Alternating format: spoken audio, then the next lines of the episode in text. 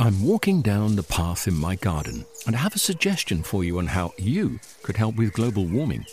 With a large lawn, I found a simple way of making a big difference. I sold my ride-on mower and bought a top-of-the-range Kress robotic lawnmower. It runs off rechargeable batteries and uses cutting-edge technology to mow and maintain a lawn this size. The petrol mower has gone, and with it, the emissions. I actually don't know why I didn't sell the ride-on sooner. With the Kress robotic lawnmower, the lawn is actually looking better. The tiny grass cuttings fall into the grass roots, helping to fertilize the grass. And the family doesn't have to put up with the noise and fumes from the ride-on. And I've freed up more of my time to spend with them and in the garden. It's an easy step. And you could also be making that change today. Ask for Kress in your local garden machinery dealer. Or visit kress dot com.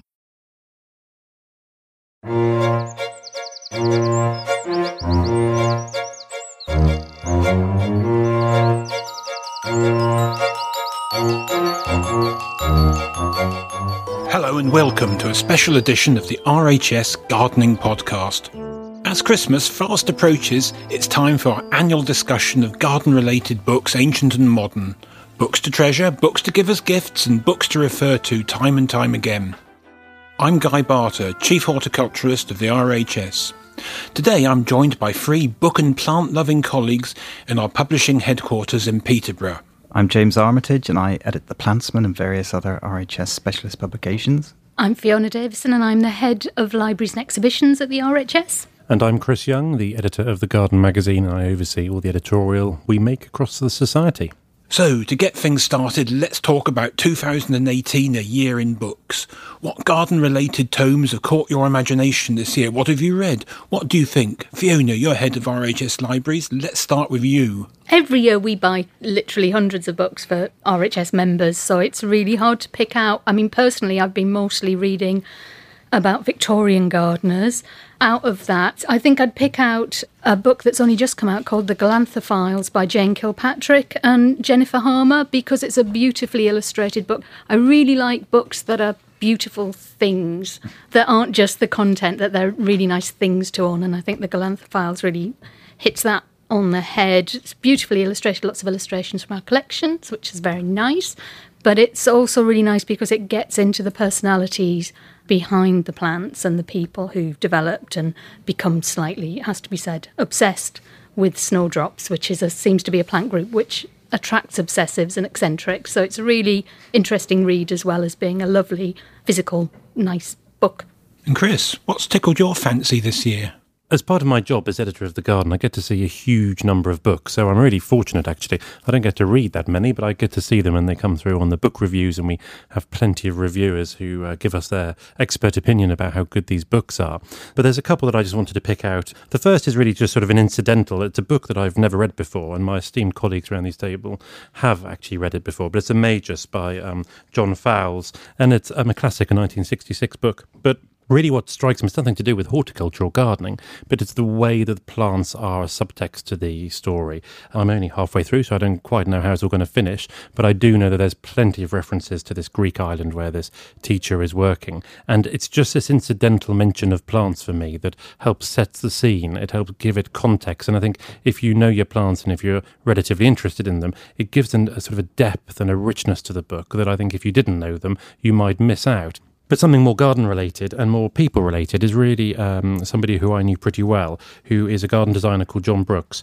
And John died in March twenty eighteen, and he really was the father of garden design. I met him many times over the years. He really, like so many people, was the inspiration that I started the work that I do. And just as he died, um, his book came out. And it's a really important book because it's in his first person, it's in his voice, and it talks about his influences, which was modern landscape design, architecture, and really about the stories and the designs that he's created over his lifetime. He was an amazing guy. He always had an opinion. He would always criticise people. He had a, a cheeky little giggle that um, you knew if he did that, you're probably in trouble. But he knew his world, and really so many people have been influenced by him. Many of us will miss him who know him, but this book keeps his legacy alive and keeps his teaching alive, which is probably the most important thing that he's done. Thank you, Kress. I know at least one relative who'll be glad to receive that as a Christmas present. James, what have you been reading recently? One book I've enjoyed very much is just a little volume called London Street Trees, A Field Guide to the Urban Forest by Paul Wood. The reason I like this is because increasingly I've become really quite obsessed with urban plants. I've always viewed plants since I became interested in them as a way of sort of interacting with the world. I think it's the same with any hobby or interest. It's actually just a means by which we take an interest in the world. So it could be stained glass windows, it could be sites of special literary interest in the capital city, but for me it's trees. And I love that this man Paul Wood has just gone round spotting the rare and unusual and spectacular sites in our capital city and writing about them. And he writes very succinctly, and he just gives a little brief history, tells you where you might see fantastic specimens of these things, and it really just makes you want to get out there and just experience London through its vegetation. I just find the whole thing captures your imagination and just makes you think of the landscape around you, in urban places certainly, as a garden, as something that we can plant up and we can experience. Really, you can make the world a much better place through plants, and I think that's the message of his little book. It looks to me, James, as though that's quite a small book for a lot of information. Is it big enough to read, do you think? It's sort of hand-sized and it's got a fantastic hand feel. I do think for sort of reference books like this, it's important to have a nice hand feel. And as you flick through it, you kind of, you feel the enthusiasm build. I think it's something you don't get off the internet and phones and stuff like that. So mm. it just doesn't work with an app. But if you got this out of your satchel and you you feel like somebody on an adventure, and that's what I really love about it. It's this sort of little square book.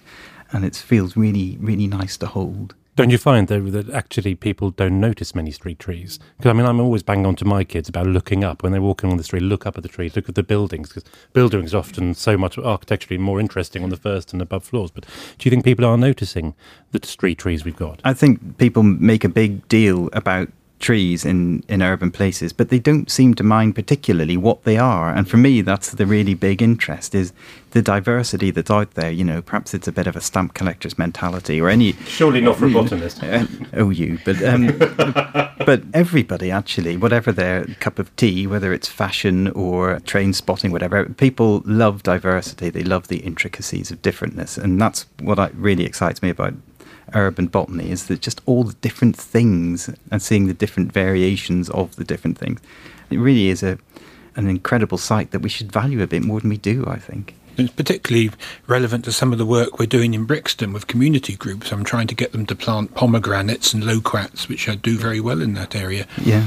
Did you have a, another book? There's a, another book which actually, well, this one is quite word-heavy and quite information-packed. The other book I've chosen is um, Marianne North, The Kew Collection, which has really no words at all. It's just a collection of pictures. Perhaps you could say who Marianne North is, because ah, many well, people won't know. I will tell you. Marianne North was a remarkable Victorian woman. Um, she was born in eighteen thirty, came from an aristocratic family, and her father was a member of Parliament.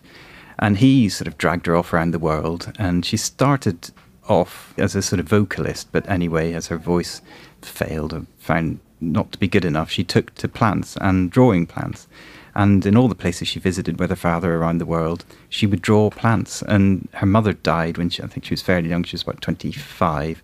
And then she and her father just upped the ante and went even more after it. So she travelled all over the place. She travelled to Sicily and Canada and Jamaica and Brazil and the Far East, and Borneo and Ceylon and California. And latterly in her life to Australia and South Africa.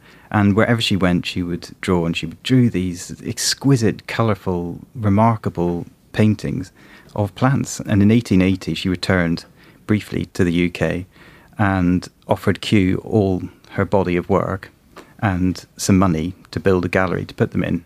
And Kew said, yes, we'd love that. And so it was completed in eighteen eighty-two and subsequently extended. And you can still go there now and just see this incredible collection of paintings. And in this volume, they're all in one place. And as you flick through, you just see the colour, the excitement of plants, and just the incredible romance of plants and travelling the world to view them.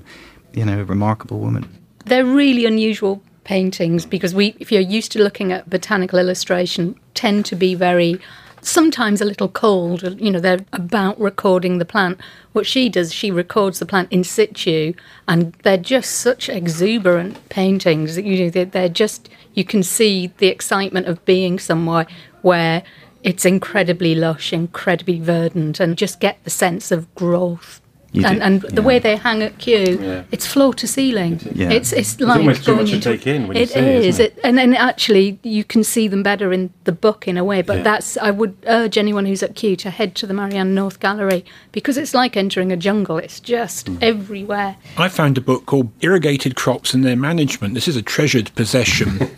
It dates in nineteen ninety, and we've had a really hot, dry summer.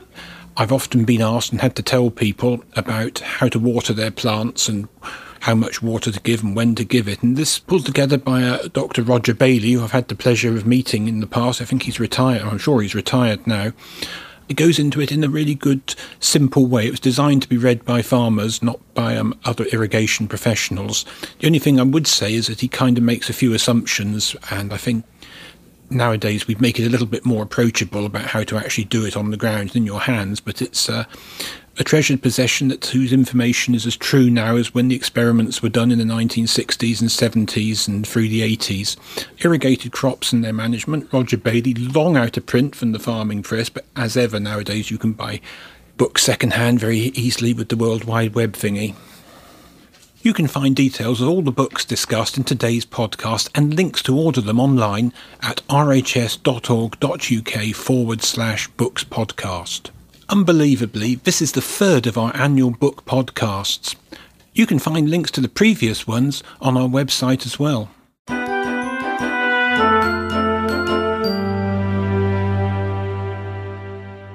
Next year also promises to be a rich year for book-loving gardeners, with a huge range of widely anticipated titles hitting shop shelves. New publications for two thousand nineteen include Kate Bradbury's inspiring practical guide to wildlife gardening. Wildlife Gardening for Everyone is a practical, hands-on guide to gardening for wildlife. It's got loads of information for people who have large gardens, right down to people who have small gardens and balconies. Even a front doorstep, there's tips in there for you if you want to create a wildlife-friendly doorstep. It's very much written for everyone, and the idea is as well that it can bring in all wildlife. So it's very much wildlife gardening for everyone and everything. By all kinds of wildlife, I mean not just birds, tiny insects, so the things that we often sort of take for granted and don't see, so anything from woodlice to centipedes, tiny beetles, and these are the things that you might not specifically want in your garden, but these are all the things that are at the bottom of the food chain. So the more insects and small invertebrates and little grubs and spiders you can bring into the bottom of the food chain, that is your garden, then the more species you get further up the food chain, so the more birds, amphibians, hedgehogs and bats and things that you get in that come and eat those species. So very much the book concentrates on food chains and how we bring the wildlife in by creating habitats for those really small species.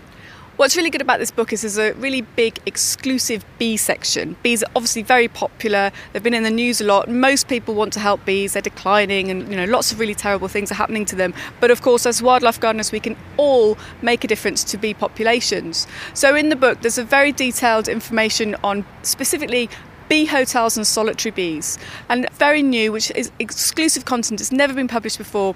There's a step-by-step guide on how to manage your bee hotel, because scientists have learned over the years, since putting bee hotels up and creating these habitats for solitary bees like leafcutter bees and red mason bees, what they've found is that by putting the bee hotel up and then simply leaving it there, potentially you're doing more harm than good, because these bee hotels can attract parasites and predators. And so what happens if you put the bee hotel up and leave it there, potentially you're actually increasing populations of the predators and the, and the parasites rather than the bees themselves. So in my book there's a step-by-step guide on how to harvest the cocoons safely, how to store them, and how to clean the bee hotel. It's not harder than cleaning a bird box, and it's a really wonderful way to preserve your bees and to actually increase the bee population, which is pretty much why we all put the bee hotels up in the first place. Wildlife Gardening for Everyone comes out in May twenty nineteen and is published by Bloomsbury in conjunction with the Wildlife Trusts and the R H S. Author Kate Bradbury.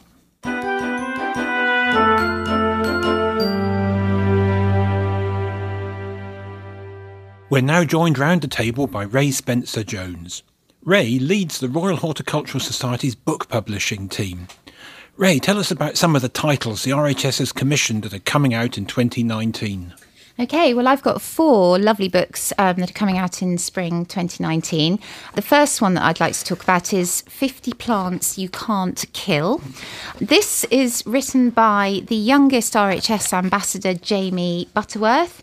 So this book has a lovely clear layout to the pages. It's got easily accessible information, and it is really written for people who are phobic about growing plants, think that they might not be a green-fingered person. It's laid out in five sections of ten plants, covering all the different plant groups. People don't have to work hard to find out why they should grow these particular plants, where they should be put, and how to look after them. And there's a really handy sort of little box section at the bottom of each page that gives you do's and don'ts. The plant groups covered are ones that you might expect, such as perennials, shrubs, annuals and bulbs, fruit and veg, houseplants and climbers. They are all plants that are easily purchased, and they also give us three varieties to try. It's a great starter book. Hopefully would give people some confidence to grow these plants and become a little bit more adventurous as time goes on. Well, that's all very well, Ray, but what are the pictures like? So the pictures, as you can see, Guy, are lovely and clear, hopefully very inspirational for gardeners. And then on the pages where we've got the three to try, just very simple pages where we've got three images and then we've got the names of the plants. So people don't have to work hard at all to find out what they are. What's your next book? I see great armfuls of notes and proofs lying yes. there. So my next book, which is actually going to be my favourite one for two thousand nineteen, is The Magic and Mystery of Trees, which I believe you're familiar with. So this book is a wonderful book for children sort of age seven to eleven. It was inspired by the Judi Dench programme in, in which she documented about her sort of passion for trees. And it takes us through the sort of nuts and bolts of trees, but also how they interact with each other in their woodland environments. It's beautifully illustrated, and not only should it be read by children, but actually I think adults would get a lot from reading it. I certainly enjoyed reading it, and I thought the illustrations had something of the look of the old Ladybird books that um, yes. we all remember so fondly. It can be quite a tricky age to publish for, that seven to eleven, because you don't want to be too low and patronising, and you don't want to be too adult and lose them. But that book certainly seems to balance it really well, doesn't yeah, it? Yeah, I think it's a really great balance. It gives you that sort of basic information of trees and how they function in their environment, but then it comes out with the fantastic little nuggets of information on how trees support each other, how they look after each other, that there are mother trees that pass food to their children and older trees in the family, the fact that trees have senses, their trunks vibrate when they're thirsty and that kind of thing. So it is a very inspiring book, and I think one that would bring to life something that people take for granted every day. What's the next book on your So, pile of manuscripts yes there. So my next book is a book by R H S ambassador and B B C Gardeners World presenter Adam Frost called How to Create Your Garden. This is very much a book that we hope reflects Adam's voice and his style. It is meant to be a book that holds the hand of the novice gardener, somebody who might be wanting to be a little bit more adventurous and wanting to design and build their own garden. He has a very strong philosophy that this is not about chasing perfection in the garden, but it's very much a journey through the book. And this idea that, you know, we're all very good at turning our houses into homes, but gardens can present a different challenge and they can be really overwhelming. So the book is broken down into sections, and it is very much a journey through the book on how to create it, how to learn to love plants and choose your plants. There are step-by-step that will show you how to build various aspects of your garden. And then at the end, which I think is probably the most important part of the book, is how to enjoy it. But there are also seasonal elements to it as well. So what you've got to do each month. Well, as someone who suffers from gardening, I'm going to pay particular attention to the chapter on how to enjoy your garden. And do you have another book, I believe? I do. I, my final one is the R H S book, which is a book about the nuts and bolts of the R H S from history through to its future.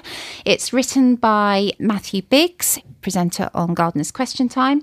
He has spent months going backwards and forwards around the country to all the gardens and to every department of the R H S to have very in-depth conversations and interviews with members of R H S staff.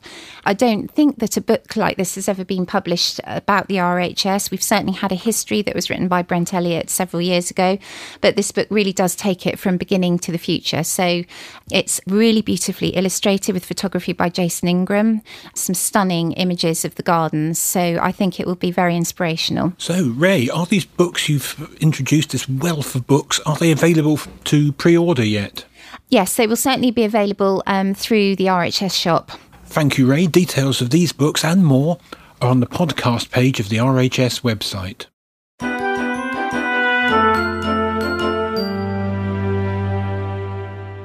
As we approach the season of feasts, it seems an appropriate time to talk about food. It seems you can barely open your eyes without being bombarded with images of quality street, dancing Brussels sprouts and turkey dinners. Vegan options are available. In recent years, many authors have turned their attention to the relationship between plot and plate. Which authors are your go-to guides to food and gardening? This is a subject close to my heart as a very keen fruit and vegetable grower. All the recipes I see in magazines and newspapers, they sort of assume that you go to the supermarket and buy anything at any time of year. That's not the case at all with me as a fruit and vegetable grower of extreme keenness. I want recipes that I can use the stuff that's in the garden at the moment. And for me, Doctor Sarah Raven's cookbook is a jolly good one. This year I had a vast glut of tomatoes, and her tomato soup recipes came to my rescue, so I didn't have to discard this uh, vast abundance of red fruits. I'm not clearly as talented or as able as Guy in his fruit and vegetable growing, but there is one book that I had a few years ago uh, which really did link plot to plate, and that was a combination of Gay Search and Delia Smith, and it was around in about two thousand four, and it was a beginner's guide to growing and cooking fruit and veg. And it was a beautifully laid out book, really easy to understand, and actually was really overt in bringing fruit and veg uh, into cookery. It was really useful and very attractive to look at. I would agree with that. I've still got my copy. I'm not a very accomplished cook. I'm not a very accomplished veg grower either. But there's just loads of inspiration on the shelves at the, particularly the Lindley Library, because for decades the R H S has been aware that gardeners want to cook the food that they're busy growing. Some of these books that we've got are straightforward cookery books. We went through a phase in the eighteen eighties, eighteen nineties of wanting to champion vegetarianism when it was quite a wacky thing to do. We got gripped by um, somebody called Lady Paget, who was an early vegetarian campaigner, who writes about, and I've got this book here, which is called Nice Dishes for the Vegetarian Household from eighteen ninety-eight, which is, they're not nice, they sound horrible. But the introduction's fascinating because she talks about how you've got to get over your craving for the morbid excitement of a meat diet. Just get over it. I just love the idea of morbid excitement. Morbid excitement. um, and some of the um, recipes sound truly frightening. They just involve boiling things for hours. Potato bullets does not sound appealing. And also they've, what's really nice generally about a lot of old books are the adverts. You go straight to the back for the adverts. Get a box of fruit, cereals and pulses, which they promise is better than a turkey. And then we've got potato cookery.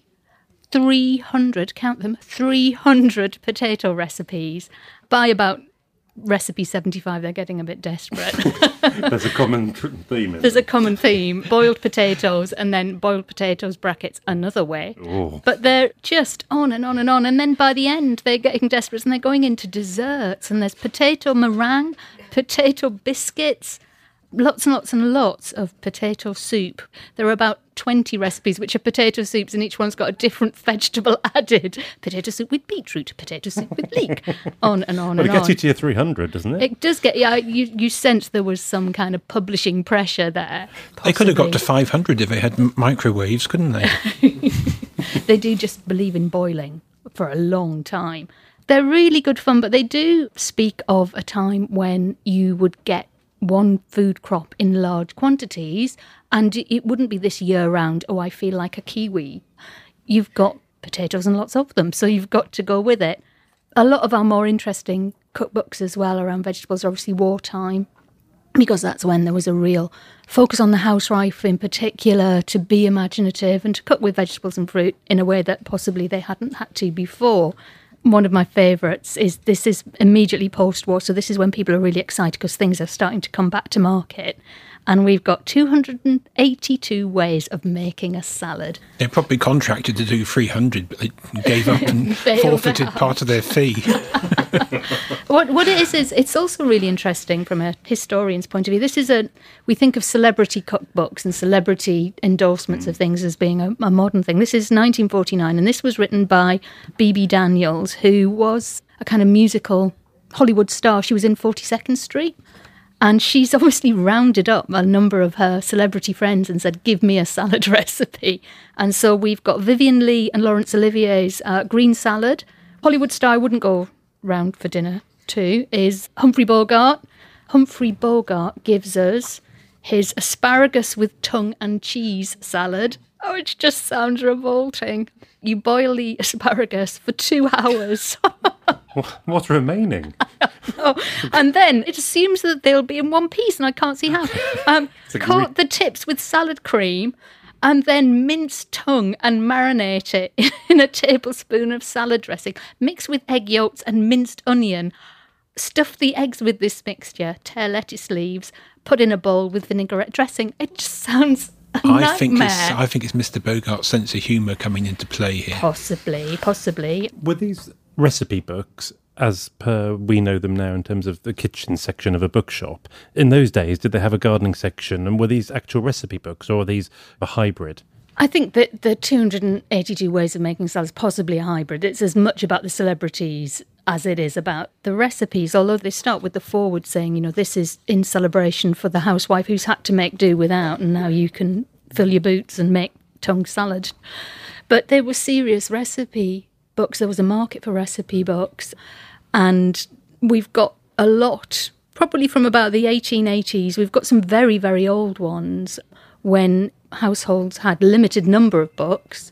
And then the recipes tend to be in... with a general book of household management. So it's not just about cooking, it's about making your own medicines, it's about the household, the garden and the estate. But from the nineteenth century, twentieth century on, yeah, you have a recipe book section in your bookshop. And finally, gifts. If you didn't do all your Christmas shopping back in the January sales, don't despair.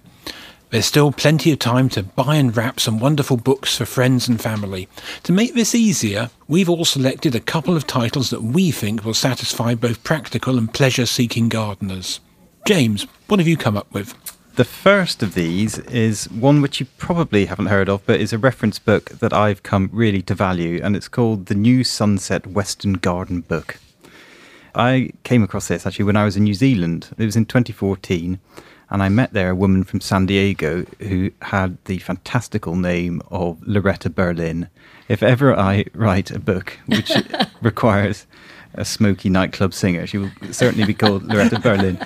But she introduced me to this book, The New Sunset Western Garden Book, and she couldn't believe I hadn't heard of it because it's in California and it is the gardening reference book that they all use. And what I really enjoy about just being around it is the absurdly bold colours and just the American feel of it. It's like a sort of American peanut butter packaging sort of look. And it's got this really hard-wearing, thick cover. But inside, it's just full of sort of effortless detail about just the garden plants they grow out there. And it's a bit like our sort of A to Z, but for American gardens. And it's got all sorts of species that you wouldn't come across here and cultivars that you might never heard of, practical stuff at the front. It's like watching somebody doing bricklaying or something. You know, if you're an expert bricklayer, you can just seem to dump some cement on and then put some bricks up and there's a wall. And it's just that kind of publishing. It just seems to come together very naturally and be this incredibly practical, useful thing.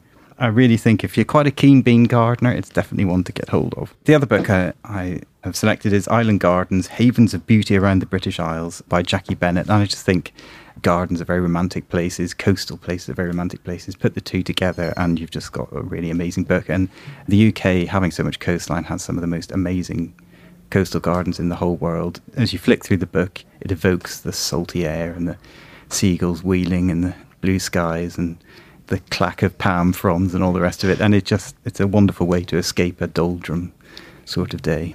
Sounds dreamy. Fiona, what have you come up with to benefit the lucky people in, in your family and acquaintances? You know, you always buy presents that you really want. I really have got some roses which have gone beyond, and I need to just get the courage in my hands and start some pruning. So the R H S book of pruning and training, go back to the good one, the Bible, edited by Chris Brickell, to give me confidence. Last time I tried to prune them, it was dead still, and then the wind whipped up and I got completely lacerated, retreated, so I need to get in again. Sounds like you need some good gardening advice. See me afterwards. Now, Chris, you're wriggling and jiggling on your seat. What, what books have you brought along? Um, this book is called War Gardens, and it's by a photojournalist called Lalage Snow. And we had the fortune of meeting Lalage many years ago on the Garden magazine, because we published her article and these photographs in December twenty thirteen. And they're basically people of pictures in war-torn areas around the world who are making the most of their horrendous situation by growing plants or protecting plants or growing food.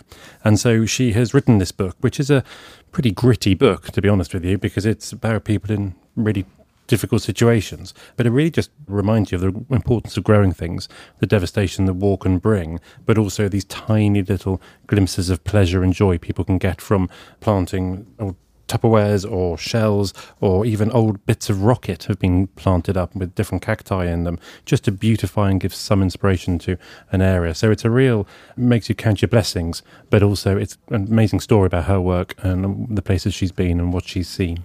And I've found a real gem looking through the London Lindley Library. It's a series of books, and they're called Science is Beautiful. And this one is Science is Beautiful, Botanical Life Under the Microscope by Colin Salter. And what it is is a coffee table sort of book, and it's full of pictures of photographs taken down the microscope, scanning electron microscopes and various other kind of microscopes, which they don't actually detail, unfortunately, to nerdy people who love microscopes like me. There's pictures of pollen, there's pictures of bees' legs, there's pictures of plant leaf surfaces. They've added artificial colour, no doubt, for the, um, which again I would have liked a bit more detail on. It gives a real idea of how the microscopic three-dimensional structure of plants is laid out, like a pelargonium leaf with a scent gland that uh, sticks up out of the uh, cells, and you can see the stomata, the breathing pores of plant leaves, um, all in beautiful detail. That's a really lovely book, and it's not very expensive. It's about seventeen pounds. I'd love to give everybody my own book, but you know, it's been so popular, it's virtually sold out. And I, I understand difficulty was found trying to find a copy to review. Lovely. Oh, Fiona, you appear to have one. I have, from the shelves of the Lindley Library. Because if you can't buy one, remember, go to the library. And it asks the pressing question of our day, can anything stop slugs? Actually, I did enjoy it on the train journey, and I'm a bit obsessed with slugs and snails at the minute because I'm researching an exhibition all about them, so it was very good. And what's the answer, Guy? I think that one can never stop any horticultural problem. One can only manage it so that you can still grow good crops without actually smothering the uh, countryside or the garden with slug pellets or bankrupting yourself buying nematodes. That is what the book's about. And a whole range of problems, all very good ones, if I may say so.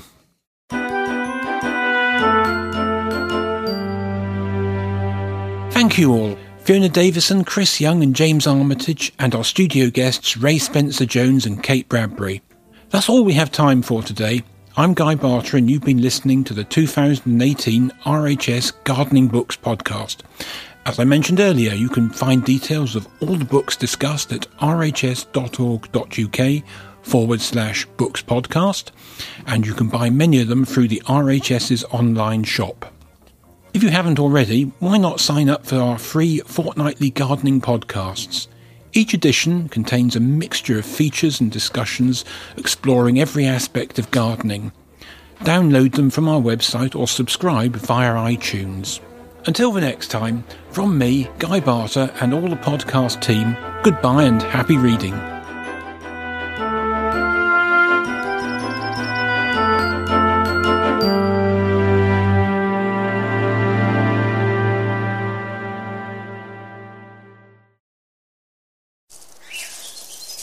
I'm walking down the path in my garden, and I have a suggestion for you on how you could help with global warming.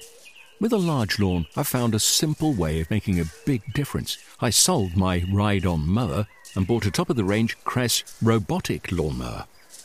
It runs off rechargeable batteries and uses cutting-edge technology to mow and maintain a lawn this size. The petrol mower has gone, and with it, the emissions.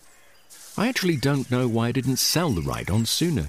With the Kress robotic lawn mower, the lawn is actually looking better. The tiny grass cuttings fall into the grass roots, helping to fertilise the grass. And the family doesn't have to put up with the noise and fumes from the ride-on. And I've freed up more of my time to spend with them and in the garden. It's an easy step, and you could also be making that change today. Ask for Kress in your local garden machinery dealer or visit kress dot com. Discover the beauty of an R H S membership all year round. Save twenty-five percent off an R H S membership today when paying by direct debit. Prices start at just fifty-five pounds fifty. With a membership, you'll gain access to an array of special events at our gardens all year round. Be the first to know about R H S flower shows and get exclusive member-only days, plus reduced rate tickets. And you'll have the chance to enhance your gardening know-how with access to free expert garden advice, monthly editions of the Garden magazine, and so much more. Terms and conditions apply.